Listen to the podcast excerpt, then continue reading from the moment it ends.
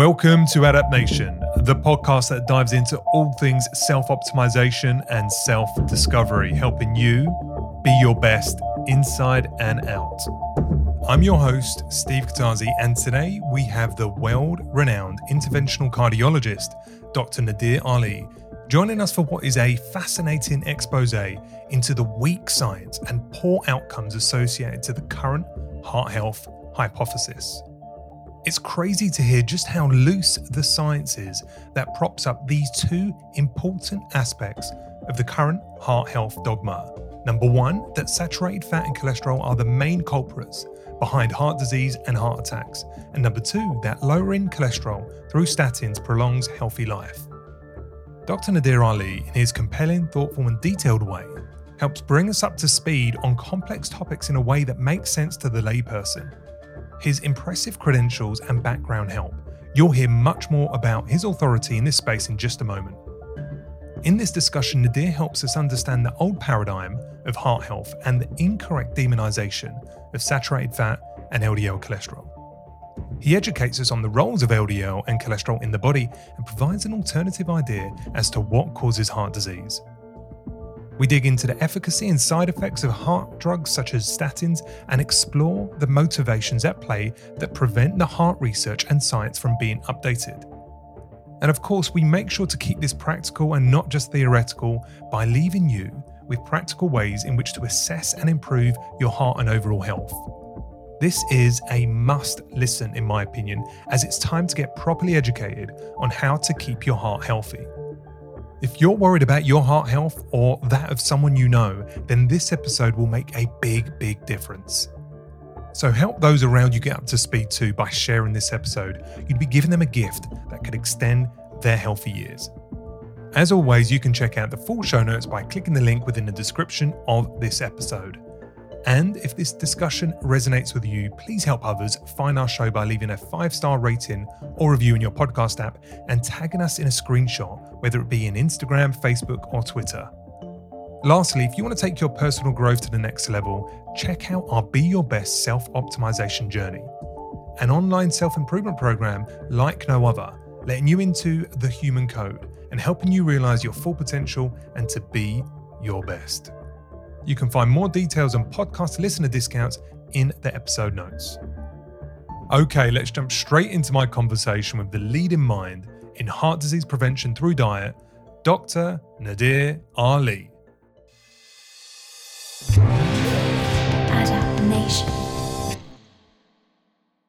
Okay, today we have an incredible, incredible guest. I am so excited to introduce him to you and for me to learn from his wisdom. He is an American based cardiologist of 25 years and counting. He's the chairman of the Department of Cardiology at Clear Lake Regional Medical Center, California. Personally, he stumbled across a low carb way of eating many years ago on his own personal health journey. And since then, is now a strong advocate for the LCHF diet format to address modern diseases associated with me- metabolic dysfunction as well as standing for a set of nutritional principles that support optimal human health and vibrancy. He is brave enough to use his experience and credentials to challenge the efficacy of heart health pharmaceuticals and their associated research, and is a leading individual in charge of redefining our understanding of the heavily demonized molecule cholesterol. Lastly, but not least, and probably most importantly for this show, he is an elegant and compelling speaker, having spoken at many reputable health conferences, podcasts, and across YouTube. Who is it? We have the kind hearted, experienced, and courageous Dr. Nadir Ali. Welcome, Nadir. Well, thank you, Steve. It's a very kind introduction. I, I, I don't know if I deserve all of that, but thank you. I, I, I accept it. Good. I'm glad you accept it. You deserve it. You deserve it. As I say, really, really excited to have you on the show. Um, you have had uh, a really big impact on my understanding of cholesterol and heart health and, and really just human appropriate diet. So hopefully we can cover all of that today. Um, but maybe let's get started for those that may not know much about you. Take as long or, as little as you like, probably five to 10 minutes, to give us a bit of a background as to you vocationally and your personal health journey, and then we can key off from there with getting into some of the detail. Uh, sure. I want to start out uh, by saying hello to your viewers, to people who listen to your podcast. I don't think I have had uh, that much uh, visibility across the pond. Uh, I guess most people know me out here in the US, some in Australia. So I've been a cardiologist, an interventional cardiologist. I go in and put in stents and I open up the blood vessels of the heart. And somebody who comes in with a heart attack, or if they have a severe blockage and are having symptoms of chest discomfort uh, as a result of that blockage. So I've done that for roughly about 30 years. And in the early part of my career, I found myself so good at being able to open up these blood vessels. In other words, for whatever reason, I had an aptitude of opening up these blood vessels safely, whether somebody came in with a heart attack or had severe blockages. And I was more or less disenchanted by office based cardiology practice. So, what I mean by that is that when patients came to me with high cholesterol, diabetes, obesity, high blood pressure, I found that what I was doing in terms of the traditional medical advice and mostly medications that the medical professionals dispense when somebody comes in with a medical problem was more or less ineffective. Uh, I, I didn't find anybody losing weight. I didn't find anybody's blood pressure improving despite being on multiple blood pressure medicines. I found that even though I could reduce their cholesterol, it didn't make any impact in terms of how many people ended up back in the cath lab with heart disease. And of course, diabetes kept getting worse. Obesity kept getting worse throughout my career. So I used to tell my colleagues that, look, I'm just going to fix them when they have a blockage in the cath lab. I, I don't even want to be in the office. And I would go to the office grudgingly to see patients. And over a period of time, I have always been physically very active. Like, for example, if I take the last 40 years of my life, I can count on my hands the number of weeks that I did not exercise. So I guess uh, I am wired to exercise. Mm. And at in roughly around 2012 timeframe, I found myself gaining weight. I, I just couldn't understand why. I was physically very active. And I now am about, about 140 pounds. It's hard for people to imagine that at one point I was 180 pounds. And at that time, I was an avid cyclist. I had been a cyclist since early 2000s, and I would put in about 10 to 12,000 miles. That would be about 20,000 kilometers every year. And I was part of a racing team. I was a physician for my racing team. And I wanted to keep up with my uh, colleagues, and, and I couldn't um, because I felt I was a little too heavy. And I tried my best to lose weight, and I couldn't. And I was really surprised by that. I would lose a few pounds, I'd starve myself, I would exercise more, but very soon it would come right back up. So at that time, I was looking at uh, Tour de France one day, and Chris Froome was shepherding uh, Bradley Wiggins to victory. And looking into Chris Froome's uh, history, I found that he also had lost weight, and there were some reports that he was a low carber. So that kind of irked my interest. And then I started hearing some pro- podcasts, and there was a podcast by an Australian rugby physician, uh, Zeeshan Arian. And he was talking about uh, the amount of glycogen we have as a reserve fuel and how much fat we have as a reserve fuel and how a fat adapted athlete could do well in endurance sports. So it irked my interest. I said, why have I not looked into this? And that's my first introduction to low carb. And I started practicing low carb myself. And as soon as I did that, I noticed that I dropped my weight immediately from 180 to 160, then to 150 pounds uh, within a matter of a few months. And I found how easy it was. So I said, if it works for me, why have I never tried it in my patients? and that was a transformative moment for me because at that point i said i need to learn more and more about this and i found that there was minimal knowledge and experience with low carb diet and mainstream medicine it was all at the fringes of mainstream medicine there were youtube podcasts there was low carb down under and I started devouring this information. And the more I got interested, and the more I started preaching this, I saw that the health of my patients improved.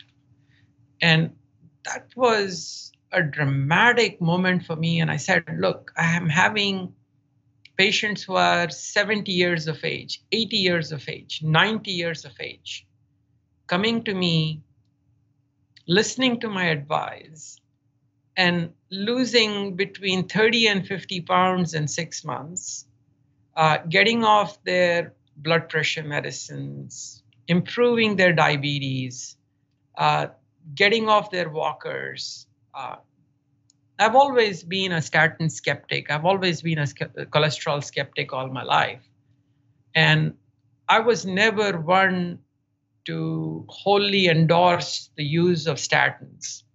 I would always have a discussion with them about the degree of benefit, the degree of risk.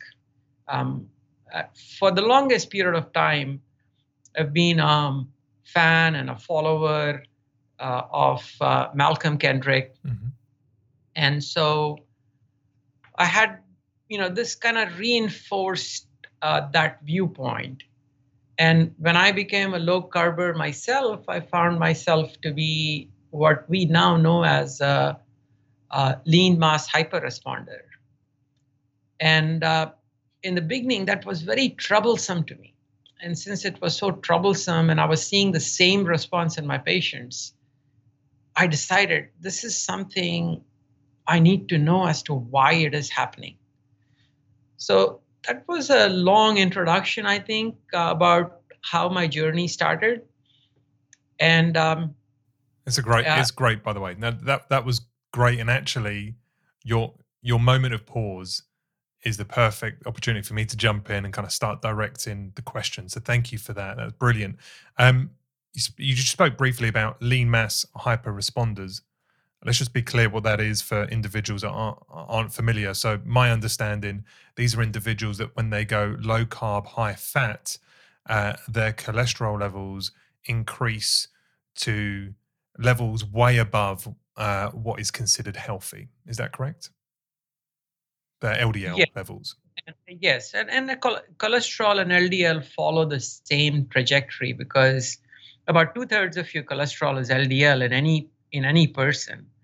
So when your LDL levels go up, your cholesterol levels go up also.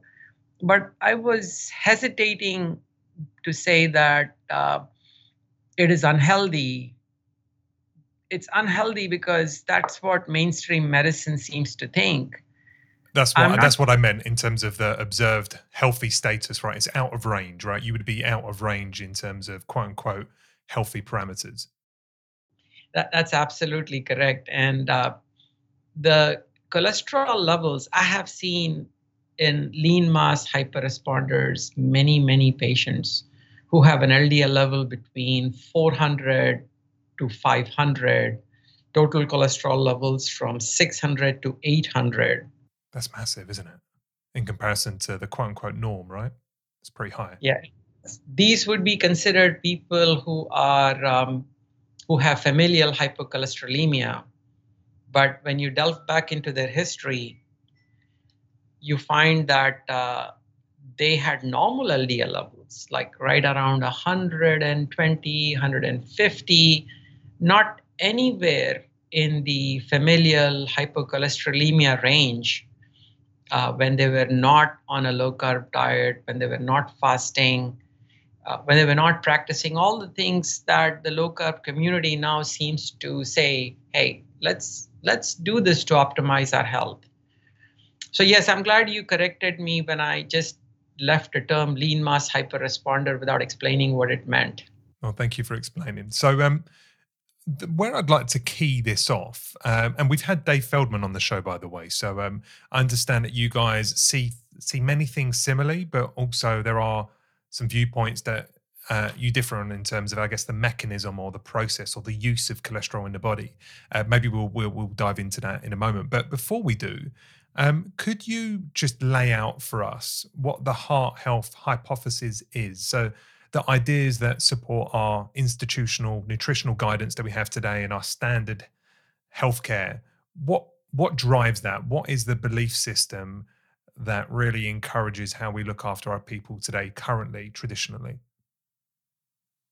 That's a good question because even up till now, the mainstream medicine's view is that uh, saturated fat and cholesterol drive heart disease.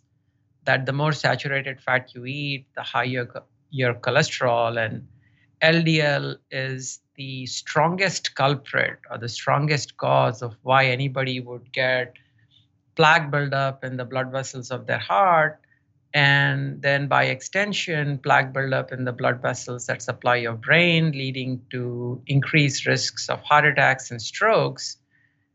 And i think that the low carb community has done a very good job of debunking that in so many different ways. And uh, at this point, I think that it would be probably wise to move beyond that and say, hey, we have kind of covered this to death, and we just have to agree to disagree that uh, the mainstream medicine and people like me just don't agree on that point. I would just leave your audience with a few things that uh, would probably make a little bit of sense for them I have a colleague, he is a surgeon who does bypass surgeries for the last 50 years.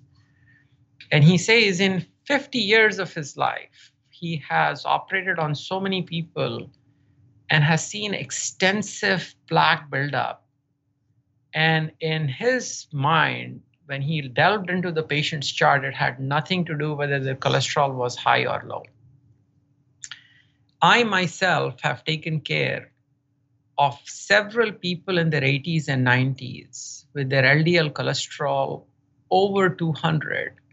I've taken them to the heart cath lab, I've taken pictures of their blood vessels of their heart, and I have found many of them have completely normal blood vessels angiographically. What that means is that that's the radiographic picture of the blood vessel of the heart and these people have had a high cholesterol level all their life.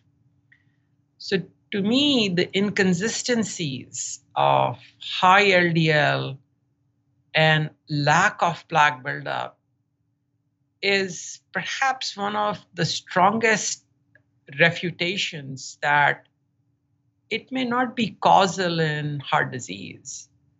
And then also the work of Malcolm Kendrick and many other of his colleagues who have shown that as we get older, people with a higher total and LDL cholesterol seem to do well from several standpoints, all cause mortality. They do better from the standpoint of reduction in the risks of cancers. They have better cognitive ability. They even have a lower risks of dying from heart related causes. So to me, it makes no sense for the medical professionals to make LDL a culprit. Uh, I, I really don't think it is. And I have done my best to dispel that notion uh, through many talks and many YouTube videos. Maybe it would be a good place now. I was, going to talk about it later, but this might be a good keying off point to help people wrap their head around that because you're saying something that to some people, to some listeners of the show, uh, they may have not gone through Dave Feldman's discussion with me or other discussions where we've discussed some of the issues with uh, demonizing saturated fat. But maybe it's a good time to kind of maybe look at the data a little bit. And I know you've spent a lot of time doing this. So whether it be pharmaceutical studies or, or pharmaceutical side effects, why is is is it true perhaps that the the pharmaceutical cure can sometimes be worse than the disease it's trying to cure? And are the, is the data, the studies that have been done over decades, many decades, is there a really strong link that encourages us to continue um, our standard of care and our treatment and um, the way in which we evaluate risk of heart disease? Does, is the data there? Is it strong? I think the data is pretty weak when you look at absolute risk reduction. So maybe we should go in a little systematic way. And the systematic way would be to see why is the LDL there in the first place? Okay. So the way best way to describe that is that the cholesterol and fat are fatty substances that don't dissolve in water. So, like I've been known to show that you put a little oil in a beaker of water, that oil and water remain separate. They don't interface with each other. And similarly, our blood is aqueous. That means it's watery and it cannot carry cholesterol and fat in the bloodstream. And in order to carry it in the bloodstream, it makes these molecules, these lipoprotein molecules, and one of them is LDL. So basically, LDL is a kind of a boat, like a ship or a submarine, and it is dissolvable in blood. And the cargo of that is not just cholesterol, but CoQ10, fat soluble vitamins, many other substances, including triglycerides or fat, fat energy, and these molecules have been evolutionarily conserved. In other words, you can find similar molecules even in insects. So they have evolved over a period of time. And the reason for that evolution is that they have a biologic function. Now, unfortunately, they have been so demonized that if you were to go and ask an average medical person, like let's say and you take 100 physicians and you ask them, is there a biologic role of LDL, so called bad cholesterol, in our body? And they would perhaps not be able to come up with one function. But the primary function that I think we can address first is host defense. So, in other words, these molecules are capable of binding and neutralizing bacteria and viruses. Very important factor right now when we are faced with a pandemic. So, there is an evolutionary design. I have spent a YouTube video talking about that.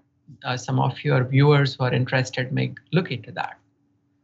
The second important factor about this is energy delivery in, that's what Dave Feldman talks about. These molecules, the father of LDL, which is VLDL, is carrying triglycerides, um, fat energy, so that it can distribute that fat energy to muscle cells that need it or deposited in fat tissue so that it can be used later.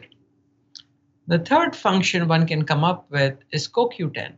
Now, CoQ10 is a cholesterol byproduct. It is made through the same pathway through which our body is making cholesterol. And the CoQ10 is an important factor for your muscle function. So, in other words, your muscles use CoQ10 to be able to make energy. In the mitochondria of our muscles, the CoQ10 is a factor that lets you make wattage. So, like I'm a cyclist, so when I'm pumping down on my pedals, I'm creating energy, which is measured in terms of watts. The muscles make something called ATP, which is our body's energy currency. And in order to make that, they have to have CoQ10. Fat soluble vitamins are carried by the LDL.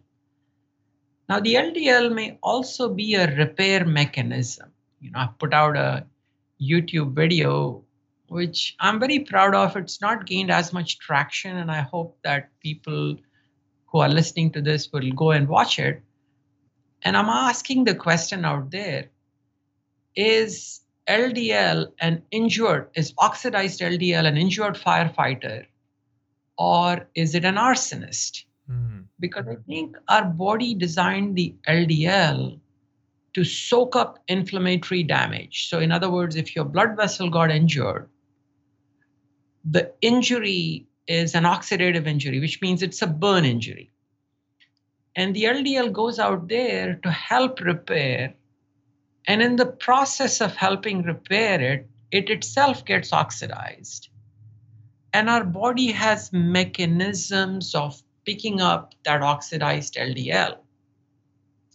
So instead of considering an LDL as a causal factor, the, the uh, metaphor or the analogy that I have given to people is that if you went to a scene of a fire and you saw firemen out there, you would not say that the firemen caused the fire. They're just there because there was a fire that they went to put out. Same is the case with the LDL. If you find LDL present in a plaque that's built up in the blood vessels of your heart, there is no definite scientific evidence that it caused it. If you delve into the literature, it could very well be that LDL is there as a mechanism to heal that damage. So that's in a brief uh, overview as to the functions of LDL. And then we can move on into the statins if you so prefer. But let me give you a pause to see if you want to unpack any of this or if you want to clarify any of this. Thank you, Nadir. I appreciate that. Um, wouldn't mind you, without spending too much time, just giving us a sense as to how um, you believe or how the science um, demonstrates the the kind of uh, immunoprotective uh, aspects of LDL. What what's going on there in a nutshell? The body is fascinating. Um, it has a mechanism to upregulate the amounts of LDL in the setting of an infection, in the setting of inflammation. So a liver has this uh, protein molecule which is called PCSK9. So PCSK9 is, uh, and I'm going to throw out a medical term which is called an acute phase reactant. What that means is that it is something our body releases from the liver in response to an infection, in response to an inflammation. So that's the reason the term acute phase reactant comes in. And as the PCSK9 levels, so this is a protein that the liver is making, go up, it goes and removes the LDL receptor from the liver. So LDL is this circulating submarine that's carrying cholesterol and CoQ10 and fat soluble vitamins. It's got virus neutralizing capabilities. And you want more of that present in the circulation in the setting of an infection, setting of an inflammation, because it's going to deal with the infection, it's going to dampen the inflammation. So PCSK9 comes in and it removes or downregulates the receptor through which LDL is taken up by the liver so that LDL levels go up. Right. So this this is a mechanism through which the body is responding to an infection.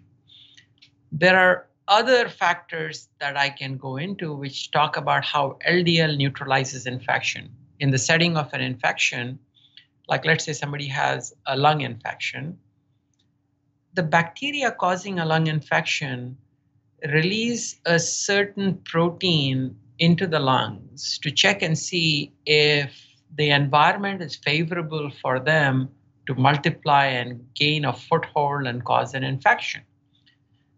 So that protein factor is sensed by the LDL, and then the LDL neutralizes that protein.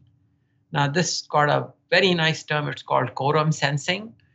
So, LDL is doing quorum sensing and preventing the protein from telling back the bacteria that, hey, environment is favorable, let's multiply. So it neutralizes that.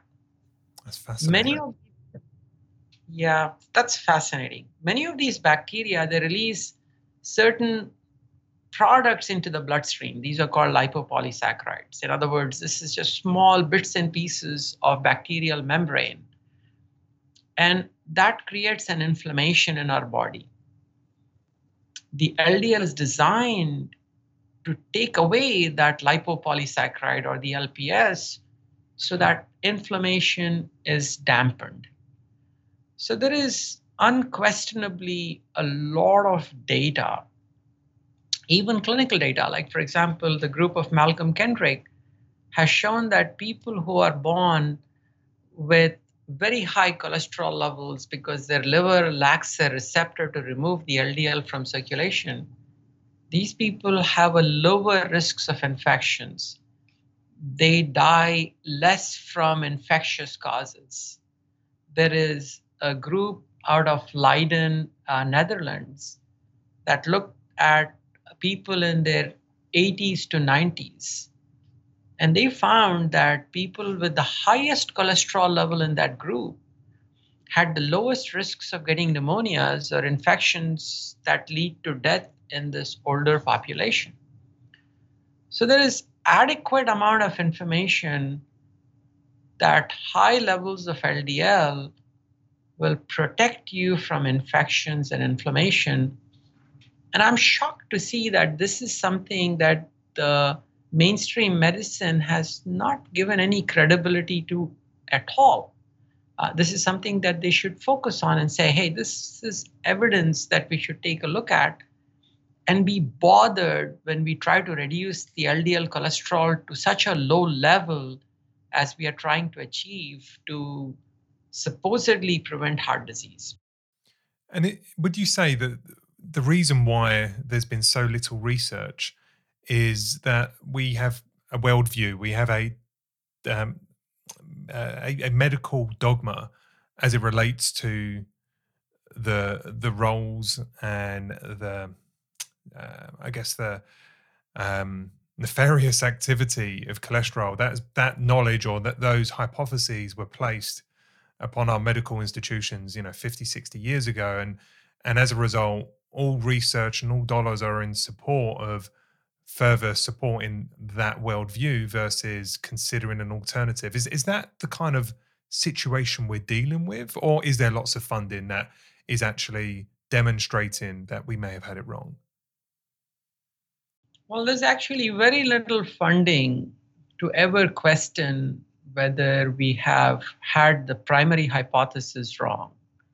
Um, there is a, a, lot of funding from pharmaceutical industry, and it's just taken as a dogma that is unquestionable that high LDL cholesterol is detrimental to our health and damaging. So, very few people are even going to question that dogma they're going to say this is proven beyond any doubt and there is no reason for me to take a second look at it why do you think that and, is? What, what, why do you think there's because you know good science is is is about con- consistently or continuously challenging your positions you know be willing to be proved wrong because you learn why do you think there's this uh, resistance to challenge that position? Is it is it is it monetary? Is it is it based on some other institutional kind of culture? Is there is it egg on your face? Is it pride? What, what is it that's driving this unwillingness to say we might have this wrong?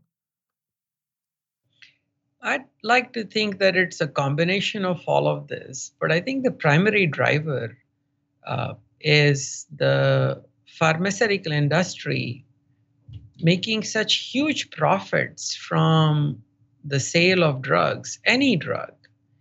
And the conflict of interest is pervasive. Back in the 60s and 70s, medical research used to be free of conflict of interest. Uh, the pharmaceutical industry or the NIH or uh, NICE or an equivalent body in the UK would fund uh, research and it would be hands off. But right now, for clinical research, the industry controls almost every single aspect of that research because they are funding the institution, they are funding the principal investigators, they have their own biostatisticians, they collect all the data. The FDA in the United States, in large part, the funding for new drug approval comes from the pharmaceutical industry. The journals depend a lot in terms of revenue from reprints, from advertising. The funding for American Heart Association or similar bodies is primarily through the pharmaceutical industry. There was just a recent article uh, that was uh, put on Twitter by Tro Kalayjian uh, about the amount of funding that board members of major medical organizations got in the last two years that they tested. So they tested two years, and I think 16 and 18 or 17 and 18 uh, in the United States. And I want you to guess over a two year period, the board members that were on the board of major organizations like American Diabetic Association, American College of Cardiology, how much funding they got from the phar- pharmaceutical industry over a two year period. As an absolute number or as a percentage? As an absolute number, like just guess. Just so, how much they would get individually? Um, 10 million? It, 10 million each? So the uh, amount they got over two year period for the whole board, uh, that means multiple different organizations, was 130 million. Okay. So each particular board member may have gotten an average based on what organization that they belong to somewhere in the range of, and I, am making a guess out here, so I don't want to be uh, firm about it, between two hundred to five hundred thousand dollars a year as personal as personal income versus towards their so, organization. So usually this is how the income is given, either as consulting fee or as honoraria or as fee for doing research. So right. it's given to your organization and the organization turns around and gives it back to you as your salary. Got it. So, uh, but my whole point of trying to put this out is that the conflict of interest is pervasive at every single level. It's, you know, I have put up, I, there's a YouTube talk that I have which says do statins prevent or cause heart disease? And in that, I have a slide that talks about the conflict of interest in a clinical study done, sponsored by the pharmaceutical industry at every single step. So, to get objective information is likely to be wrong, but it's it's deeper than that. If you are doing clinical trials to answer a question whether a drug is helpful or no, you're pro- perhaps even asking the wrong question because you are eliminating human biology. You are eliminating whether a lifestyle intervention would have been better. You would eliminate whether exercise, nutrition, fasting, Um, are these options not to be explored before you end up giving somebody a medication that puts the whole system, the homeostasis of the body, into a curveball? You will also influence medical school education because medical school education now becomes more and more drug therapy oriented. It would not be holistic like your organization is trying to do. So those are the kinds of questions that we should be asking. It's it's multi-layered, as you say, starting from the schooling, and I guess I guess speaking out of turn or trying to prove something that is considered done and dusted, already uh, proved, trying to disprove it, I guess wouldn't get a lot of credit within your organization, within your peer group, probably wouldn't get much funding as a result. Is is that fair? I think that's more than fair. You're stating it very mildly and uh, and in a very uh, polite and tactful manner, unlike somebody like me. I could be a lot worse. okay, so so there there is there are there are institutional reasons um, that make it difficult to step outside of um, traditional norms or uh, considered truths. What about interventional trials as it relates to nutrition? So, not just to test uh, the efficacy of a drug, um, but are clinical trials um, funded appropriately with appropriate level of funding and impartiality um, from the pharmaceutical in, uh, industry to look at uh, dietary choices? Is is this just a small little sliver of where the funding goes? Is it done? Is it done um, with with due care and attention and with a desire to find truth? I, am just trying to understand because you hear it all the time that there are medical journals and there published papers on uh, the effects of nutrition on the human physiology. So I'm guessing this must there must be tons of research that proves that saturated fat is bad for you.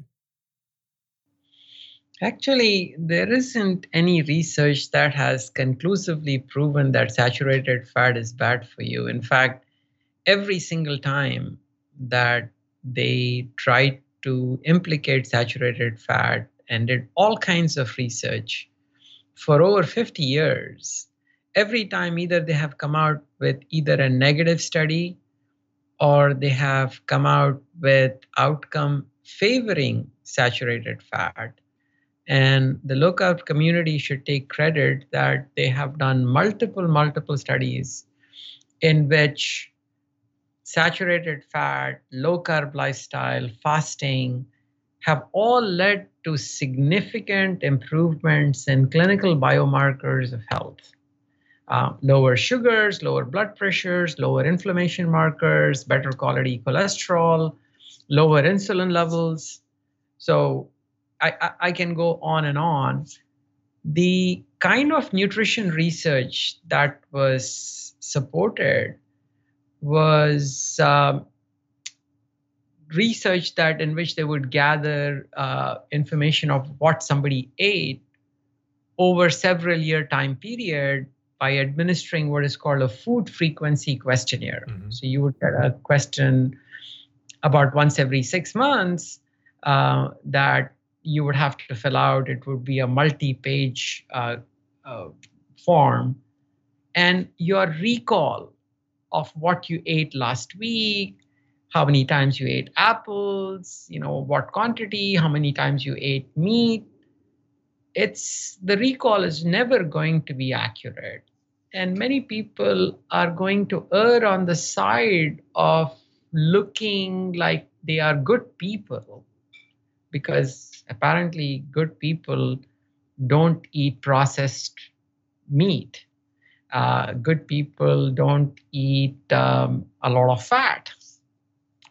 So, in other words, I think that the data that went into that was more or less inaccurate. So, the old day, uh, the old saying kind of holds here: garbage in and garbage out. So, when you take food frequency questionnaire based uh, clinical studies that have been well funded by the NIH, and I don't know why, but only one specific organization seems to get the bulk of that funding, and uh, that is the Harvard uh, unit that looks into it. And I would say that that is not robust science at all. So, nutrition research, I think, has to be done very vigorously. Uh, it has to be done to first see whether you are asking the right questions. One variable has to be adjusted, not multiple different variables. Mm. So I, I, think I want to leave it at that and see whether you have any comments with regards to what uh, my viewpoint out there is. Yeah, so there must be right if, if you look at the AHA, so American Heart Association, NIH, or other bodies, uh, yes, receive funding from some of the industry players, uh, but they are they are conducting RCTs, um, clinical trials, interventional trials with changing nutritional parameters in someone's diet. I mean, they are right. It would be wrong of me to say they're not. Surely. Well, I, I don't think that they have done any uh, recent uh, nutritional manipulations at all. Uh, most of the clinical trials that have been run by these people are um, the randomized trials are all based on pharmaceutical interventions. Uh, recent uh, robust clinical trials on nutritional parameters have been few and far in between. Really? The people who are doing that right now are the people who are in the low carb community. So independence, and basically. Small trials uh, funded independently, um, and uh, many of them have come out with outcomes that I talked about. Uh, there is a list uh, like uh, your colleague Sam Feltham um, at Public Health Collaboration on his site has the number of nutritional trials that have been done with a low carb lifestyle or with fasting and low carb lifestyle together. And I think at this at last count it was over 30 that have shown a robust improvement in the surrogate endpoints that I talked about. A surrogate endpoint is an endpoint in which you say, hey, if your cholesterol quality improved, that is good. That means it's going to lead to longer life, lower risks of a heart attack. If your insulin level reduced, that's a good fi- finding because that's you can extend that observation to saying that it's going to lead to a better quality of life and so and so for improvement in blood sugars and all that so these are called mm-hmm. surrogate endpoint uh, clinical trials now a clinical trial that is powered to look at outcomes data, which means that, hey, is there a lower risks of heart attacks? Is there, is there a lower risk of mortality? Mortality meaning dying uh, from a certain cause or all cause mortality, dying from any cause. There are no mortality trials right now in terms of dietary interventions. Like, let's say you take a group who is eating a low fat diet you know the, the traditional American standard American diet, low fat, low cholesterol, and compare them with somebody who is using a high fat, low carb diet. The outcome trials have not been done. There is no funding. Uh, the pharmaceutical industry is clearly not interested in that. Mm. The food industry is clearly not interested in that. So the interest just falls on to smaller organizations who are trying to put together uh, this information, there is no money to be made in it. Um, and, and, I and, and unfortunately, and unfortunately, that that then is that then falls on deaf ears, right? Because they're small, they're independent, they're not quote unquote approved. They can just be dismissed as bias, as individuals that want to prove their hypothesis and is doing so with their own money, their own capital, their own effort.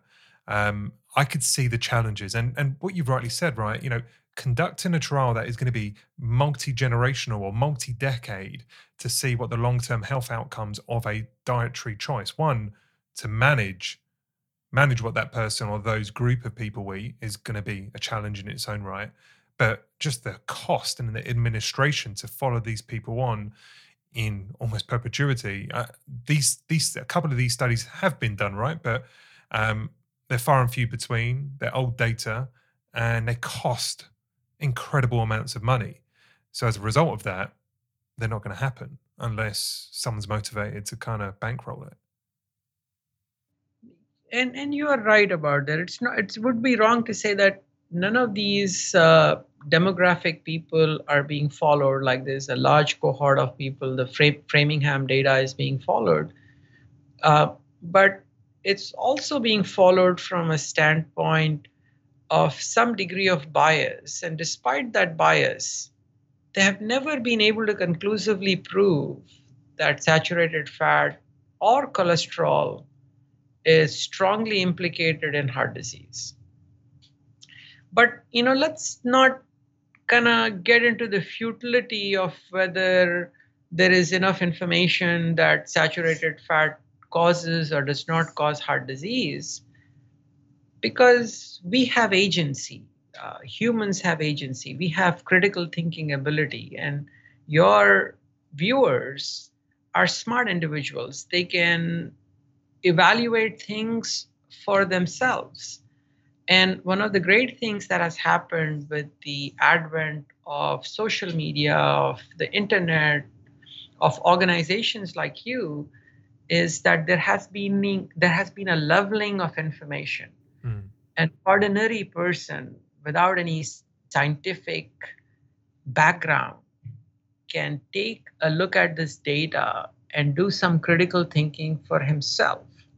So I tell my patients, I don't want you to take anybody's word for it. I want you to do your own critical thinking. Take my advice. Go and start doing the fasting like I recommend. Go and cut out the refined carbs and sugars that I'm trying to tell you to do. And then observe over a period of a month, three months. Is that helping your sugars? Is that dropping your weight? Is that helping you get rid of some of your medications? Are your blood sugars better? And it's only after they have done this critical thinking and they have come to realize that, hey, these simple lifestyle interventions have made me feel better and have improved my health.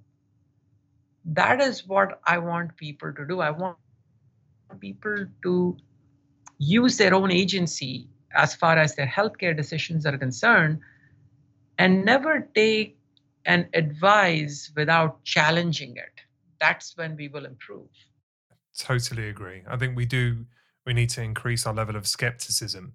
Um, we I feel more than ever in 2020, in June 2020, um, we are falling for manipulative information that hits our social feeds with with increasing amounts, and it's becoming almost impossible to get through to people because of this kind of clickbait and a kind of assumptive um, support for anything that comes across like it's coming from an authority, like a, an authoritative uh, news outlet. Uh, and yeah, I'm getting frustrated by that. And I, I, agree, critical thinking is absent. And the more we can kind of drive to ask more questions and look at things from multiple angles, you know, try and debunk what you believe because there is there's a lot of information out there to do that. If you just go search for it, but it isn't going to find you because it's not funded to find you. I think that's a really, really good point. But let's try and square some of this away still because we you've made you've made some claims, you've, you've explained some stuff which has been fantastic. But in the eyes of someone who goes heart disease, big killer, still uh, something I should be worried about. Um, I've been told low fat is the way to go. I, I can't just change my worldview on this one conversation. Well, let's kind of flesh that out. So, what do you think are the causes of atherosclerosis or heart disease, heart attacks? If it's not the saturated fat and the cholesterol and the buildup and the plaque that that then creates, that's the that's the layman's understanding of what is happening here. What's the alternative hypothesis that you put out there that seems to hold water based on science that's been done so far? That's a very good question. So, if you say it's not uh, LDL, then what is it? And I would like to submit that probably the greatest risks of getting any disease, and there is a unifying concept in all of the modern diseases. In other words, not just heart disease, but malignancies, diabetes, high blood pressure, uh, strokes. Um, these are all diseases as a result of a combination of insulin resistance, metabolic syndrome, inflammatory factors that go up. And it is a combination of these factors that are leading to what we call, or like Weston Price had said, these are modern diseases. Um, we don't find, if you go to indigenous populations that have been isolated from our civilization, in which uh, we have a large amount of changes in the way we consume food, the number of times we consume food, you won't find that these people have high insulin levels, they don't have high inflammation markers, they do not get high blood pressure, they do not get heart disease, they are more or less cancer free. So I would like to submit that it is inflammation and insulin resistance that are the culprits behind these diseases. So I guess we would have to define what insulin resistance is. Uh, would you want me to go there? Uh, yeah, that that that would be fantastic. Whether it's insulin resistance or metabolic syndrome, like however you want to describe this kind of metabolic dysfunction, I think is is important to hear. I think the human body was never designed to eat the amount of carbs that we are eating right now. One of the carbs that we have is refined carbs like grains, even healthy whole grains, um, the amount of sugar in our diet, the amount of processed food that is very rich in refined carbs. So, as a result of that, we are eating several times a day. And when we eat several times a day, you are making your insulin levels go up. So you would say, why is insulin needed when you eat food? The reason insulin is needed is because when sugar or glucose gets into your circulation, by the way, sh- sugar is uh, glucose and fructose, uh, which means that there are two similar sugar molecules that are bonded together, but when it gets to, into our bloodstream, it is glucose and fructose.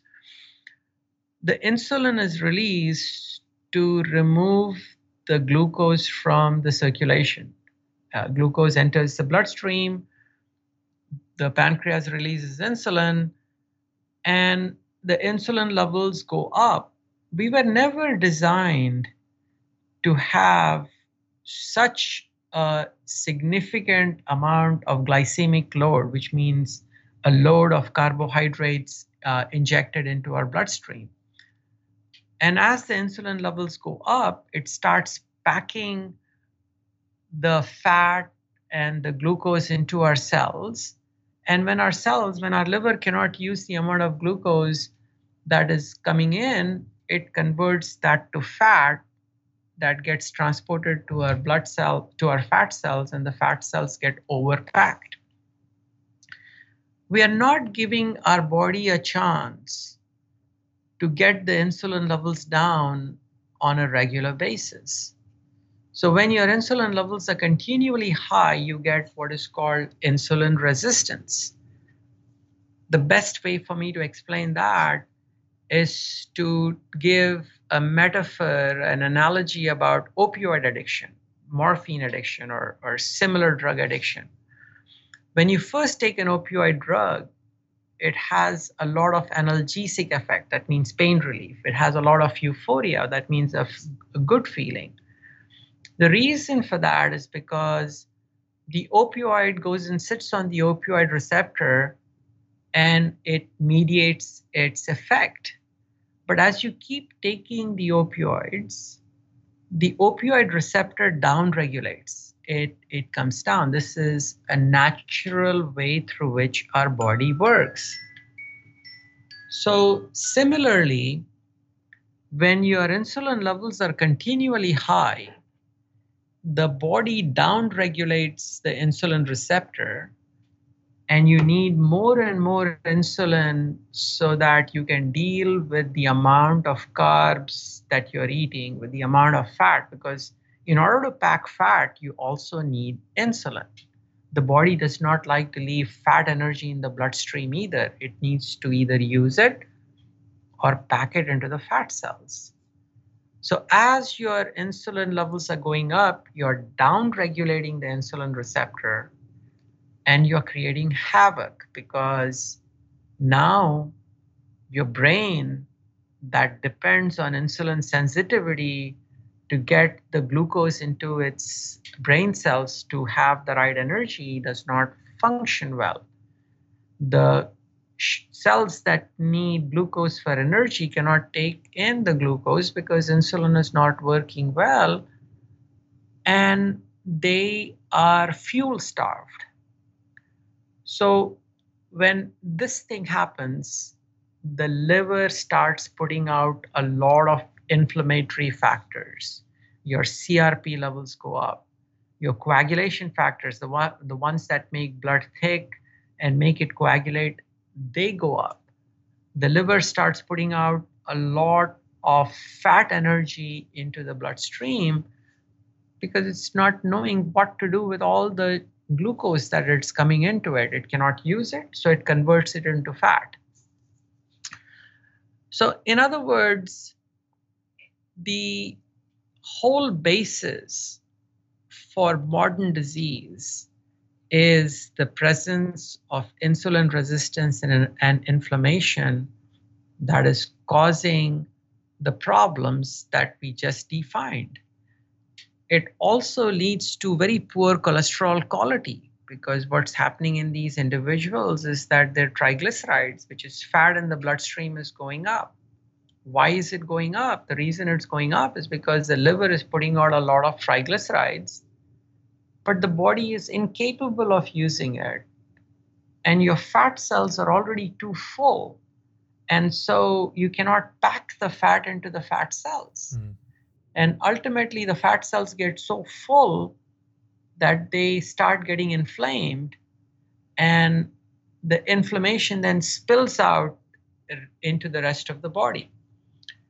So, that in a sense is an alternative theory that I'm putting out rather than implicating the LDL cholesterol as a causal factor in vascular disease. Love that. That was really, really well um, put together and you stitched together a few different ideas all into one. So that was fantastic. It doesn't, though, describe why the heart is failing or there's athero, atherosclerosis. How would you then attach this idea of inflammation, overflow hypothesis, too much tri- triglycerides, low quality cholesterol? How does that then manifest into a heart that starts to dysfunction or plaque buildup? Fantastic question. What you are basically saying, how can I tie this together to vascular disease? And the way I would do that is inflammation damages different parts of the body. It damages the lining of our blood cells. And when the lining of the blood cell is damaged, there is inflammation going on in that location. The body then sends out many uh, of the inflammatory dampening mechanisms. Perhaps one of them is LDL. And LDL has come in there to dampen that inflammation, and many times it does it effectively. And that oxidized LDL is taken up by certain blood cells that we have, which is called macrophages. And many times it is cleared. But if inflammation is happening repeatedly and it is overwhelming our compensatory mechanisms, then you would do you would get plaque buildup. You would get inflammation in which a bunch of blood cells that our body is using to dampen the inflammation get aggregated in the wall of the blood vessel. The LDL comes in out there as a mechanism to dampen the inflammation, and that's why you see cholesterol in the plaque. And in many times, I have said that I, I feel like I do not want to call it an atherosclerotic plaque because just by using that term atherosclerosis, because atheroma implies that it is related to fat, as if fat is causal in that. Mm. I think inflammation is causal in that. And the cholesterol from the LDL has come in as a repair mechanism. If got if caught up in it, basically, got, got caught up in this kind of a, a chronic inflammation and, and and trying to repair the inflammation is that's what we're seeing in the plaque. But why why specifically the heart? Why the arterial walls? Why why there? Why not everywhere? Why are we not seeing this damage everywhere? Why is the heart so susceptible? The blood vessels of the heart probably are of the right size, and the the architecture of them probably predisposes the, those blood vessels a little bit more to plaque buildup. But it would be wrong to say that you are having plaque buildup only in the blood vessels of the heart. This is a systemic process. If you look at the blood vessels supplying the legs, you see plaque buildup in that. If you see the blood vessels supplying the brain, you would see plaque buildup in that location. Okay. So it's a systemic process perhaps in certain individuals, it affects the heart a little bit earlier than other locations. But there are many subsets, perhaps because of genetics, perhaps because of some other factors that we don't completely understand, in whom they manifest peripheral vascular disease first, which means blockages in the blood vessels supplying the legs or they get renal artery stenosis, which means they block the blood vessels supplying the kidneys. So I think it would be wrong to say that this is just a process that's limited to the blood vessels of the heart. It is systemic. It is everywhere. But at the heart, one one it's a vital organ that you know needs to work and operate and is under lots of load and lots of pressure. Secondly, there's turbulence and stuff going on there too. Thirdly, uh, you're saying like the size and the structure. Um, perhaps allows for more inflammation, allows for more plaque to build up uh, versus small vessels in other parts of the body. Perhaps it's just less damage that can be caused, albeit damage is still being caused. Is that would that be a fair summation? I would say so, Steve. I'm, I'm happy to see that uh, there are certain things that I missed that you added on. One of them is turbulence. Uh, blood flow when it is laminar, that means it's a smooth flow, is less likely to cause endothelial damage. Where blood vessels bifurcate, in other words, where they divide into branches, uh, especially in the heart, the turbulence can increase. So there are certain physical factors that would make the blood vessels of the heart a little bit more predisposed to uh, plaque buildup or damage or injury uh, as a result of these factors. So it's it's great having you as a moderator because where I miss, you fill in the gaps. I'll just keep listening to your stuff, so it's, it's starting to register. It's starting to feature. Um, here's, here's I'm going to ask something now that um, is puzzling me, and I think will puzzle a lot of people. So let me kind of lay out this question. So if you look at the trends, if you do a quick Google search and you look at trends for uh, Western disease, and, and clu- inclusive of that would be forms of heart disease, you'll see that cardiovascular disease is trending down and has been trending down for 50 or so years. And I'm sure there's lots of pats on the back to the pharmaceutical industry and the interventions at a nutritional level across governments for the reason why cardiovascular disease, disease on any of these graphs I look at is on the decline. Whereas if you take a look at these other Western diseases, so if you take a look at um, diabetes, autism, dementia, um, chronic respiratory diseases, cancers, I believe, they seem to be traje- trajectory up. Now, part of what you've said makes sense then. So if this modern lifestyle, this modern overburden of glucose through uh, frequent eating and eating the wrong foods perpetually is overburdening the body, causing inflammation, causing insulin resistance, then these, you know, these autoimmune conditions or conditions of diabetes, dementia, autism, cancers, uh, those things, okay, you'd expect them to go up. But why is heart disease going down?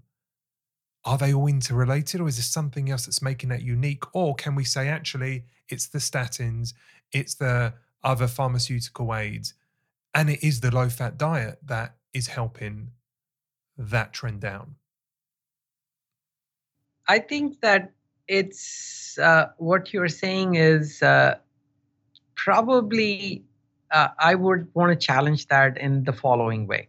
Uh, not that what you're saying is incorrect. I would say that the perception is that heart attacks are going down, uh, people are living longer with heart disease, but the prevalence, prevalence meaning the number of people who are living with heart disease has gone up perhaps the incidence of heart attacks has gone down because mm. now you have a few pharmaceutical agents that work like you end up having a blockage you're taken to the hospital a stent is placed in right. uh, you get placed on aspirin you get placed on another blood thinner called plavix that's going to reduce the number of people having a heart attack but in terms of prevalence, prevalence meaning the number of people who have heart disease has not gone down, it has gone up.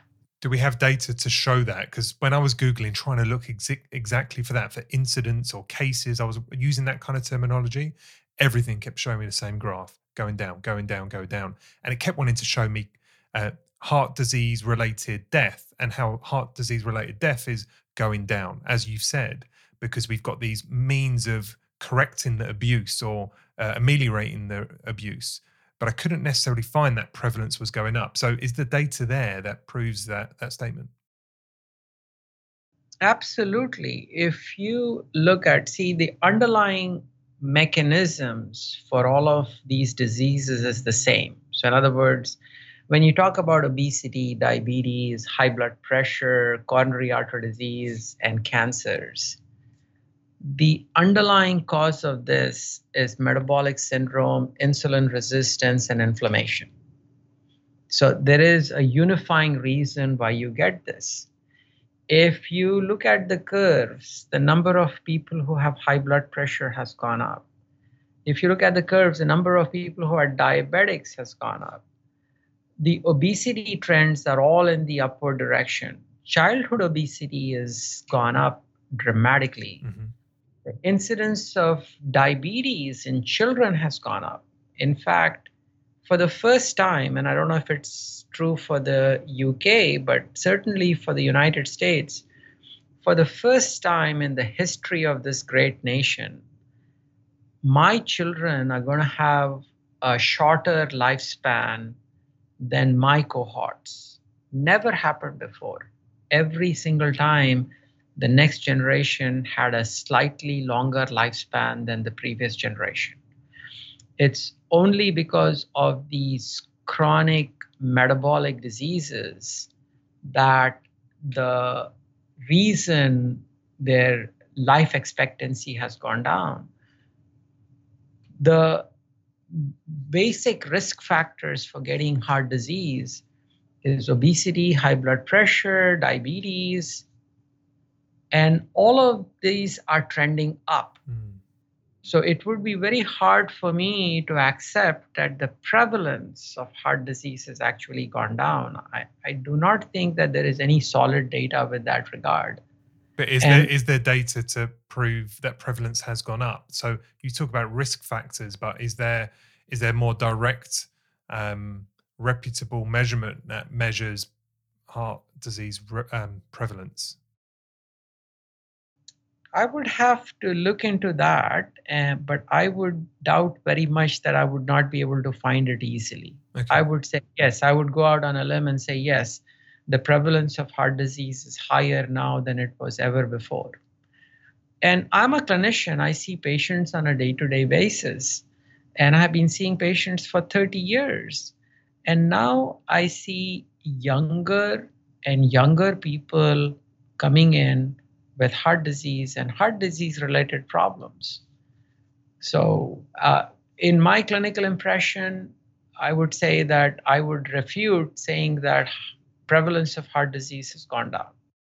Okay, okay. Well, that that is important to note because, as I say, if you do a quick Google, and you're not you're not quite sure what you're looking for, you're going to find what I found.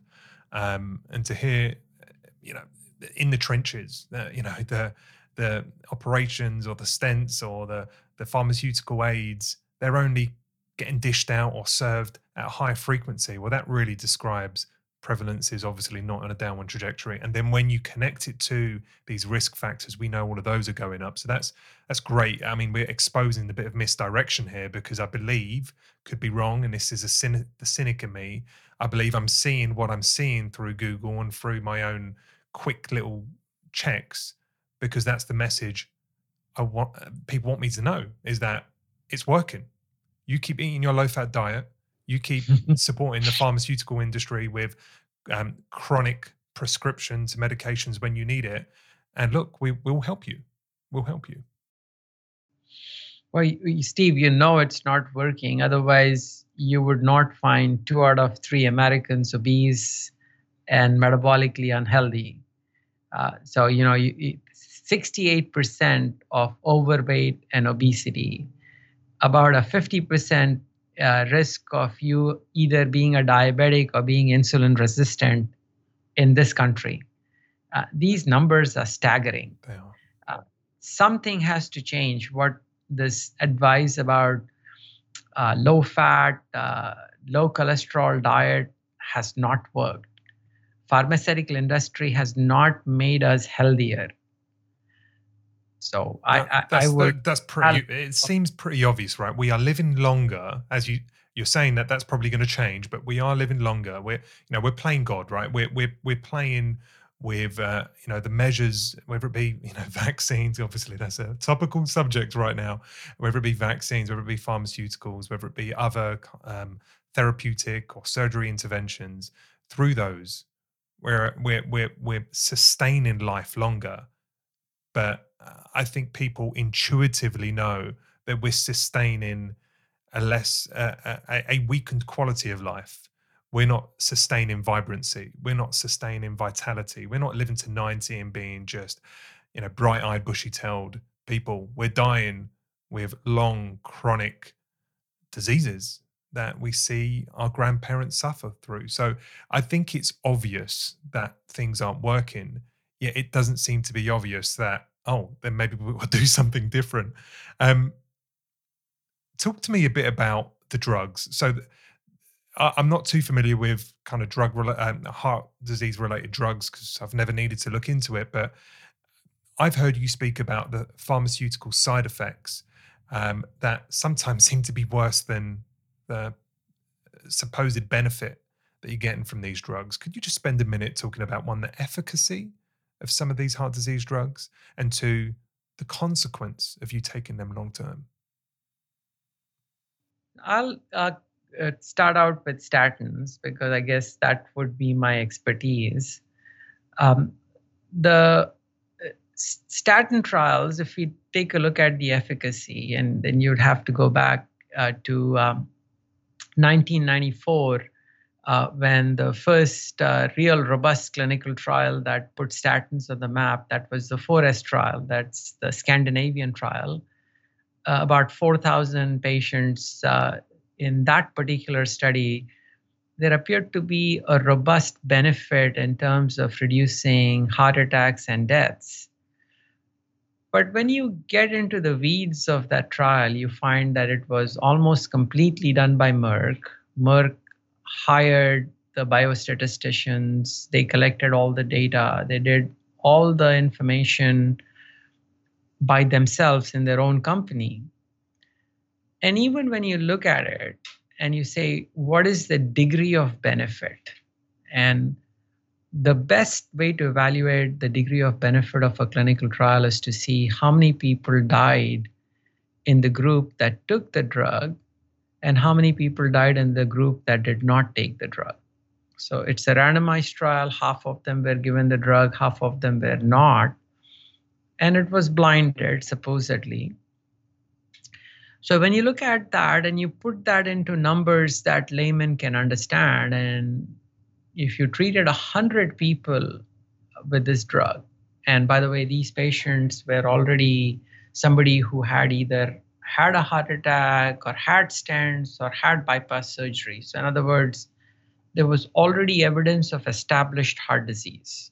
So, this is called a secondary prevention trial. What that means is that you're using the drug in somebody who has already got established heart disease in order to see benefit.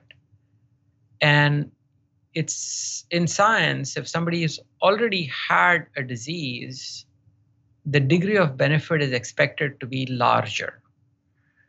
So you took 100 people with established heart disease, gave them a statin, and another 100 and didn't give them statin, and you compared the difference in the rate of death per year, how much do you think that the difference in the death rate was in that landmark study? And by the way, nobody has ever duplicated the same degree of benefit. How many less people do you want to die by taking the drug for you to get convinced to say, hey, I will take this drug? I mean, I, I guess I want to see at least a 50% uh, reduction uh, in in death as a result. So whatever those numbers are in absolute terms, but I'd want to see a sizable uh, benefit from you know avoiding death. So fifty percent would be a lot. I mean, that would be astronomical. But okay. yes, a bit of that. I'm the, the optimist. I'm the wishful thinker. the difference was about 0.6%. So, in other words, if you treated 100 people with this drug, you would reduce 0.6 deaths. And mm this is done 1994 since then many people have tried to duplicate the degree of benefit but have failed to do so. Like for example the reduction in ldl cholesterol in 4S trial was about 25% between 25 and 30% now there are clinical trials that are done in 2016 17 in which they have reduced the amount of ldl cholesterol by 60%, not 25%, but 60%. That's uh, almost two and a half fold further reduction in LDL cholesterol. Wouldn't you expect that this, since if LDL cholesterol is the culprit, that by reducing LDL cholesterol so much more dramatically, that you should see an augmentation in the benefit from that intervention? Would, wouldn't I, that? I, w- I would expect them to be a hell of a lot healthier in whatever other um, measures you can you can measure. You know, vibrancy, vitality, subjectiveness, as well as yes, a you know, sizable reduction uh, in deaths as a result of yeah that this this demonized molecule being reduced so dramatically. So let me introduce you to the trial, the Fourier trial. It's a new it's a new trial in which a new drug is used. It's an injectable drug in which we reduce the LDL cholesterol and total cholesterol by almost 60%. And more people died in the group that took the drug compared to the group that did not take the drug. Wow. Now, it's not statistically significant, but what would you tell to a layman about the hypothesis that LDL cholesterol is the culprit when you do a study in 28,000 patients, reduce the LDL cholesterol by 60%, and don't demonstrate a mortality benefit. That's a hard hypothesis to, to put out there, but what, what, what did they say?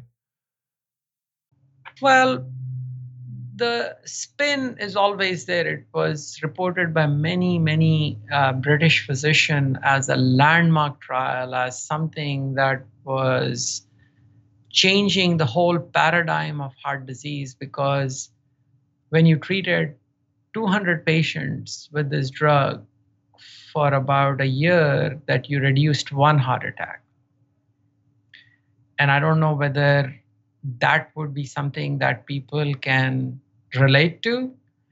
Uh, I find it very hard to relate to, especially when there are so many conflict of interests at every single step of a clinical trial. But let's not kind of beat the pharmaceutical industry to death, but let's just kind of consider some of the important aspects of human biology. The cholesterol is so important for the human brain. 25% of the body's cholesterol is in the brain. And the brain makes its own cholesterol. It thinks that it is so important that it doesn't delegate that responsibility to the liver. It has its own cells, these are called astrocytes, that support the brain, the brain cells, the neurons. The astrocytes make the cholesterol for the brain. There are a lot of clinical reports, and my personal clinical experience over 30 years that people taking statins have significant memory issues, have cognitive decline, that a lot of patients have experienced this and reported to the pharmaceutical industry many, many times. So now there is a warning in the FDA packet for these drugs that it can lead to memory impairment. And is that is that because the statin is not only reducing the the, the circulatory peripheral cholesterol, but somehow is down regulating the production within the brain, which is in its own right kind of an isolated area? That's true because many of these drugs do cross the blood brain barrier. Right. And the drugs, there are some drugs, now there is something called lipophilic and lipophobic. Lipophilic is a drug um, that doesn't dissolve in water, but the brain is very fatty, so it can penetrate into the brain because it's uh, it gets attracted to fat. And there are certain of the statins that cross the blood-brain barrier, and it's hard to tease out the data because nobody has really gathered it perfectly. There is no incentive to gather it perfectly. But many of the drugs that do cross the blood brain barrier seem to have a greater impact in terms of uh, memory and cognitive decline uh, in, in patients taking statins. So, yes, you're absolutely right. Uh, they not only interfere with reducing LDL cholesterol in our bloodstream, but they can interfere with cholesterol production in the brain. Okay. What other side effects we got? So we've got neuro neural based side effects, which are scary enough in their own right. Do we see other things occur with long term use of statins? Absolutely. Um, the insulin receptor, we have talked about the insulin receptor many times uh, earlier in our uh, discussion. And the insulin sits on the insulin receptor to mediate many of the important actions that insulin does. The insulin receptor sits in an area of the membrane of our cell. So all our cells have this membrane, this fatty membrane. It's called phospholipid bilayer. But the insulin receptor sits in an area of our cell membrane that is got a lot of cholesterol. It's called lipid rafts. The reason it's called lipid rafts is because it's very rich in cholesterol. So the cholesterol in that membrane is giving the structural integrity for that receptor to work well. And there is a significant increase in the risks of high blood sugars, of diabetes, and insulin resistance in people who are taking statins. This is not even a point that many of the statin experts will debate with you. They will concede that point, saying that yes, statins do increase the risks of diabetes, insulin resistance, and high blood sugars. We have already talked about the CoQ10 in some detail, but when you take statins, you do reduce your CoQ10 levels as well. We've also talked about infections as it relates to uh, the cholesterol molecule or the LDL molecule. And there is some evidence, although it's not well gathered, that statins can affect your ability to fight infections also because your cholesterol levels, your LDL levels are reduced so dramatically. Um, there are multiple fronts, like we have pointed out, from memory, diabetes, uh, and our ability to fight infections. There are mm. other information with regards to um, erectile dysfunction. The raw materials for making testosterone comes from the LDL cholesterol. For whatever reason, uh, the human testis and ovaries they cannot make cholesterol by themselves. They depend on LDL to supply cholesterol so that they can convert that to testosterone and estrogens. Many people are unaware that testosterone is a cholesterol byproduct, that estrogen, the female hormone, is a cholesterol byproduct. So there is an incidence of erectile dysfunction in people who are taking statins. There is evidence that you reduce your vitamin E levels in the bloodstream when you take a medicine that dramatically reduces your LDL cholesterol. So, fat soluble vitamins are carried by the LDL molecule. It's a pretty convincing case to uh, not want to mess with something that seems so central to many of our many of our bodily functions. Um, it, it, and it makes me think about this, Nadir. Like, uh, if statins are so effective at reducing cholesterol, uh, this thing that we we're not quite sure if we should be doing, but the if you go on a low fat diet, or hey, let's say you go on a vegan diet, your exogenous consumption of cholesterol is going to be very low. Uh, and I know that then shows in lower blood cholesterol levels. But then I also know that the, this this this substance, this molecule, is so important to the body; it will make its own, right? So uh, I'm trying to like marry up these two conditions, like Reduce your cholesterol levels through dietary intervention, i.e., going on a low-fat diet, uh, or or lower it via a, a, statin, but perhaps don't change your diet. Um, is one worse than the other? I, I'm suspecting the drug is probably worse because it's it's not only dampening uh, what comes in, it's dampening what you produce, which is a double whammy.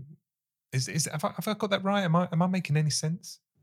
You're absolutely making a lot of sense, and I agree with you. Um, in a vegan, uh, by the way, vegan people have other issues that are important, and we can discuss that at a different time. Yeah, we, we won't go there just because we, we've done we've we've we've hit them hard enough with a few other podcasts. But let's just keep on the cholesterol piece. Yeah, sure. So uh, the body, if if you take if you're making if you're eating no cholesterol, absolutely no cholesterol, the body would make about 300, I mean, sorry, 3,000 milligrams, about three grams of cholesterol on its own in the liver. So there are mechanisms, there are about 30 different enzymatic steps through which our body makes cholesterol. So if you made no, if you ate no cholesterol, the body would make the amount of cholesterol that it needs from raw materials that uh, it has, from protein, from uh, from carbohydrates, from fat, because it can convert breakdown products of fat to cholesterol. Uh, and that's what the brain does anyway. The brain does not import in any cholesterol, it makes its own cholesterol from raw materials.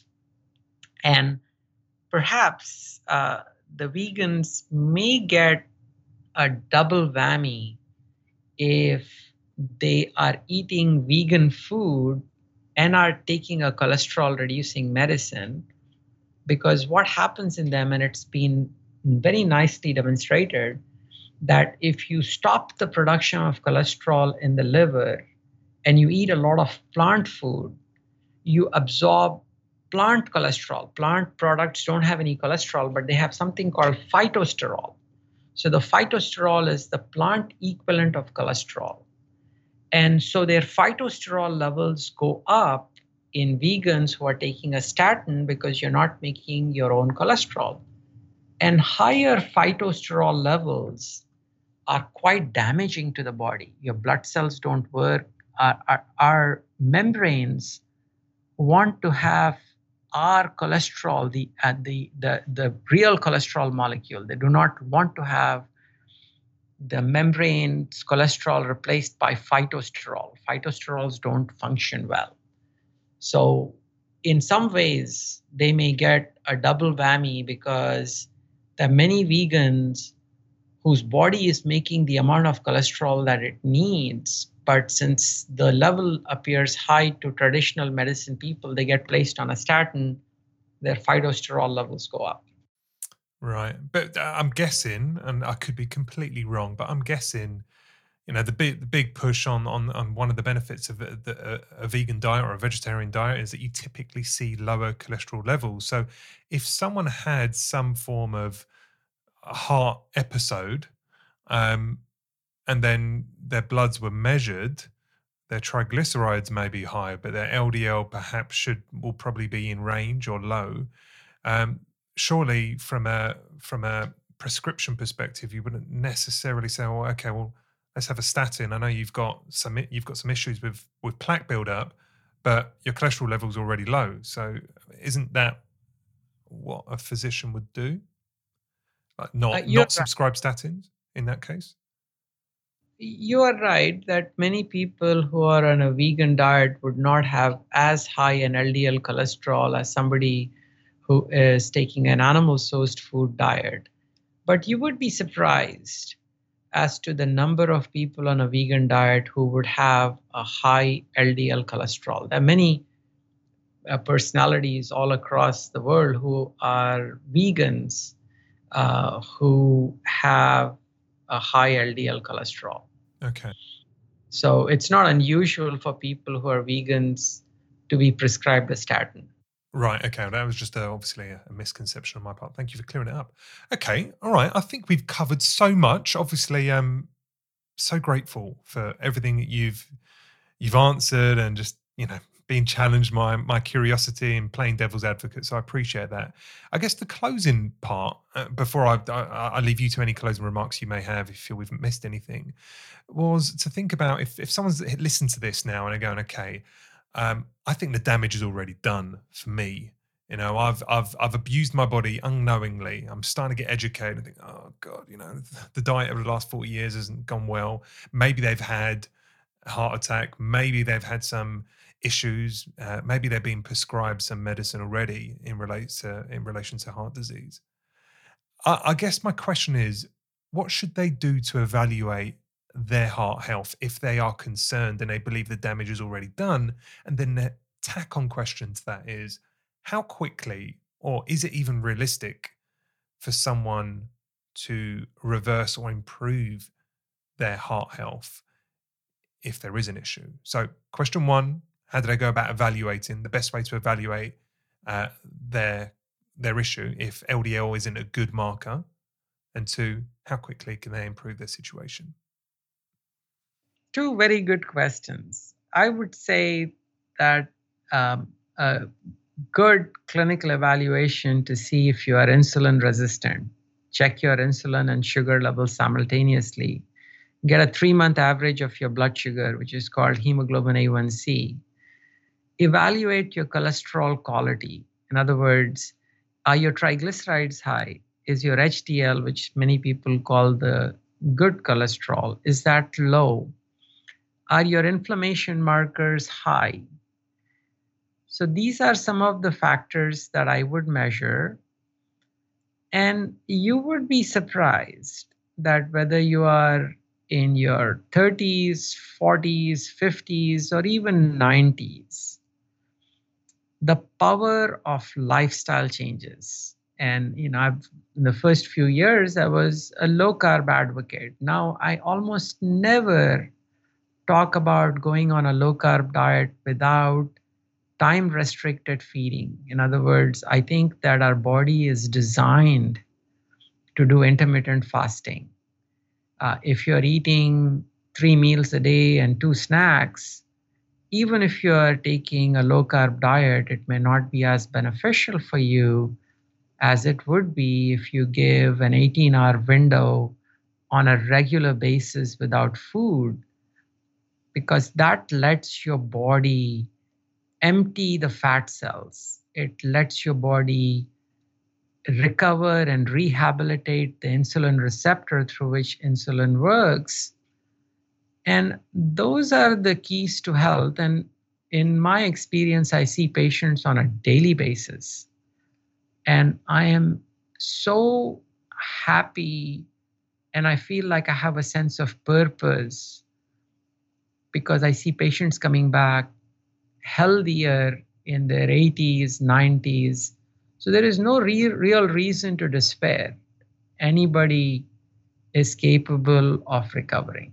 Within, right. So within how long? So uh, you, you do those measures, they don't look very good. They might have some overweightness. They may have some obesity too. They may already have had an MI or some form of event that demonstrates their heart is compromised. And they they commit, they fully commit to changing their diet, going low carb, uh, real food, high fat. How quickly can you start to see not just feeling based, but measurement based and risk based? Risk is dropping and they're getting healthier? Is it? Are we talking a year, two years, three years, uh, sooner? The surrogate markers. Now, the surrogate markers meaning whether your insulin levels drop, your blood sugar improves, your inflammation markers improve, your cholesterol quality improves, will happen in a matter of weeks. So, I would say if I measured somebody six weeks, uh, three months down the road, and they're doing what we are asking them to do, which is following a low carb diet, doing intermittent fasting, and they can augment that with exercise, although that's not always a necessary component.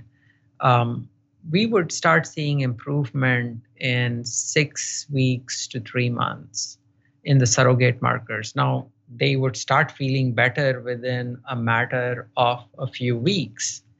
Now, that doesn't mean that it happens in everyone. In some people, you have to tweak it a little bit more. Maybe they need a little longer duration of fasting to reduce their insulin levels because our biology is a little variable. We never got into um, the hormone that opposes the actions of insulin, which is called glucagon. Maybe you are insulin resistant and you have high glucagon levels that may be a situation in which you may have to tweak the lifestyle changes a little bit more aggressively. So, in my experience, I would say to summarize that you should start expecting to feel better in a matter of a couple of weeks, and your surrogate markers in terms of blood markers should start improving by about six weeks to three months. That's pretty compelling that is compelling. Is there, though, direct markers? Uh, and I may be leading the witness here a little bit, and apologies if, if I'm off, but CAC scans, um, are they not a means of answering the question more directly, which is, do I have plaque buildup? Do I have calcification of uh, of my arteries? Is is would you say that should be part of the you know the the measurement to understand if there are improvements specifically to the heart. And, and that's a very good point that you brought in, and um, and I did I failed to mention in terms of the tests that we do uh, to evaluate somebody's baseline health, and one of them is uh, coronary artery calcium score. So the blood vessels of the heart, eh, when they have plaque buildup, especially as you get into your late 40s and 50s, they get calcium buildup.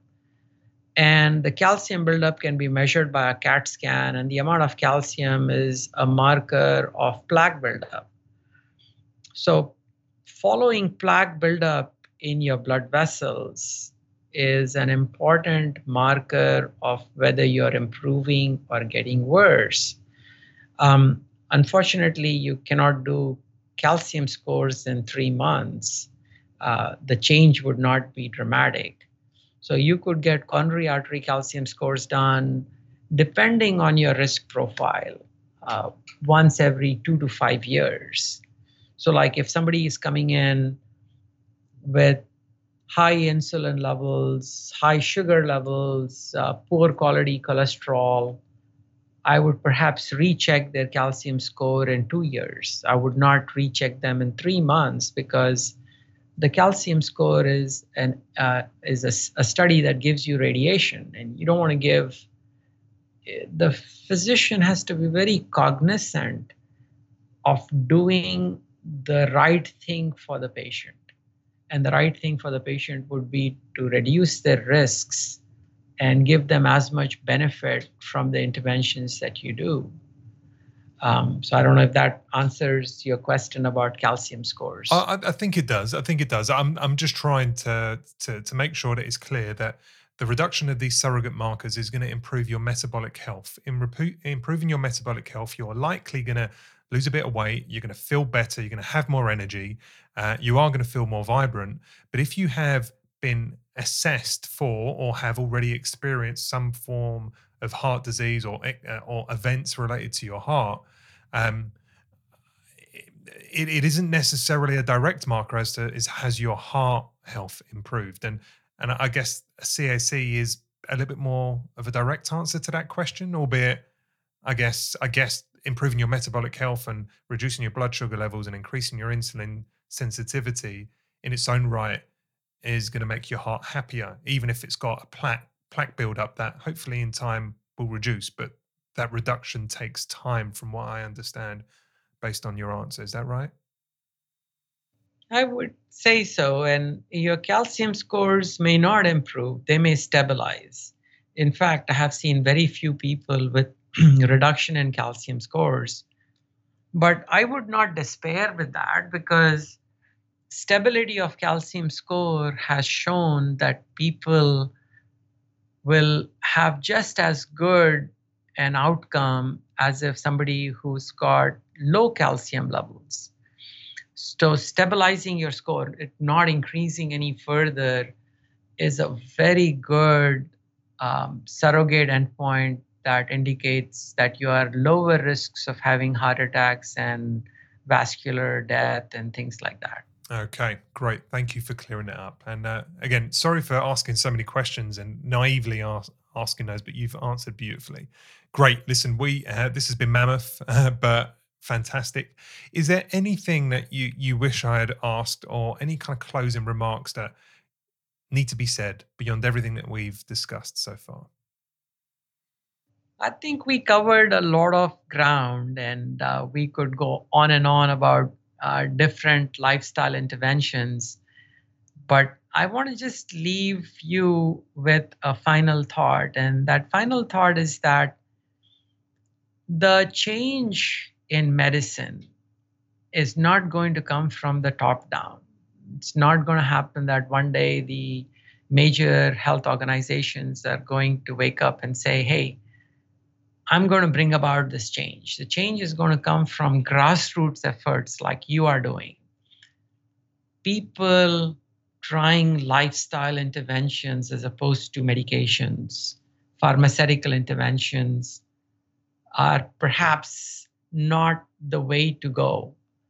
And when people from grassroots go back and talk to their physician and say, I tried fasting and this is what happened to my blood sugar levels. I tried a low carb diet and I stopped taking my uh, medicines to control my diabetes because my sugars were going down. My blood pressure got better. My cholesterol quality got better. I lost weight. That's when medical profession is going to change. So it's going to be a bottom up approach as opposed to a top down approach to bring about a change in the way healthcare is delivered. And I hope that many of us become a part of that change. Beautiful, beautiful. I totally agree. We have agency and we've given too much ownership of one's health to the establishment, to these authoritative uh, figures, doctors. You know, we give them so much credit. And I don't think, I'm not trying to suggest that doctors are uh, all around the country are malicious or are are motivated to hurt you. I really don't think that's the case. But it, it is clear to me that they're not necessarily being educated or reviving their education and continuing to support the latest things we're learning. They they they got taught by an establishment, by an inst- institution. They work their fingers to the bone every single day. They're not necessarily bringing themselves up to speed with what we're learning, and they're not necessarily challenging their worldviews because it's just too too much work. And therefore, listen to these podcasts, engage with the likes of Nadir, look at the rest of your stuff, and and make a decision for yourself. But ultimately, it's about you trying it out. See what happens when you take some lifestyle interventions. And if things improve, if you feel better, look better, you know, have more energy, things are getting easier, you're not not as hungry all the time, you know, then that's that's the proof you need, right? And you've got agency. It's all you know, and you haven't you haven't had to invest or make any difficult decisions and go for surgery and sign up to chronic doses of medication that has side effects. You've done it on your own. That's the right way to go. So I completely agree with you, Nadir. Thank you so much for that lovely message, that closing, uh, that lovely closing remark. Um, where do people get close to you online, and what are the most important resources you want to point them towards so they can get a little bit more clued up with the nuance of your discussion and some of the more kind of detailed points that you would like to impart to them?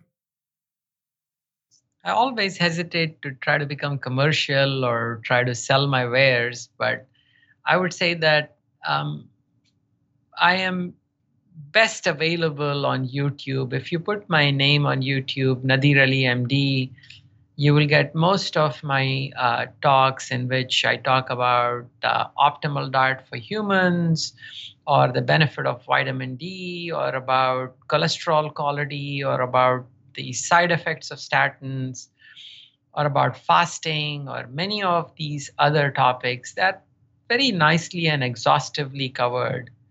So rather than giving you many, many links, I would say just put my name in YouTube or in Google, Nadir Ali MD, and follow where that takes you. Beautiful. Beautiful. And you're also on Twitter, is that right? Are you you active there? Yes, uh, Twitter is probably one of the only social media platforms that I'm active because I have to work. and my, my Twitter handle is Eat Mostly Fats Ali. Brilliant. Good stuff. I'm Fat Ali. I will link to both of those resources. And if I do find one or two really poignant um, videos, I'll, link, I'll, I'll call those out separately. But thank you once again for being generous with your time, for being a leader, for having the bravery to kind of push against the institute, the, the, the organization, or sorry, the industry in which you work within. That must come with its own challenges and its own risks. But thank you for doing that. Thank you for you know, walking the talk and demonstrating that you can put yourself in good health, uh, good cognitive ability, uh, high fitness status by following what you're talking about. So thank you for being a leader, and uh, I wish you great health and fantastic opportunity throughout the rest of 2020. And I hope uh, our liberties return soon, so you can go about and go to those conferences you do so well. Uh, thank you, Steve, and uh, give me feedback uh, when you can about how the your audience received this podcast and how I could have altered and modified my message so that it reaches them better.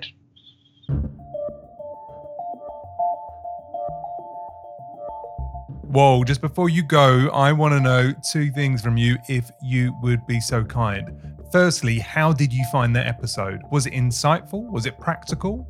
Has it got you thinking about things differently? If so, do us a huge favor, please, and write us up a quick review in your podcast app, whether it be on Apple or Google, Spotify, Stitcher, or any other podcast platform. And secondly, have you checked out the Be Your Best journey yet? If you haven't, that's cool, but go to adaptnation.io or click the link within the show notes and just take a look around. See how we put together the messaging as to the value of this online course and program. And if you've got any thoughts, I'd love to hear them. And if you're interested about it, then hey, there's no time like the present. Get involved. It's 100 days of personal growth and self development. I am sure you're going to get a lot of value from it. Anyway, until next time, I'll let you crack on and be your best.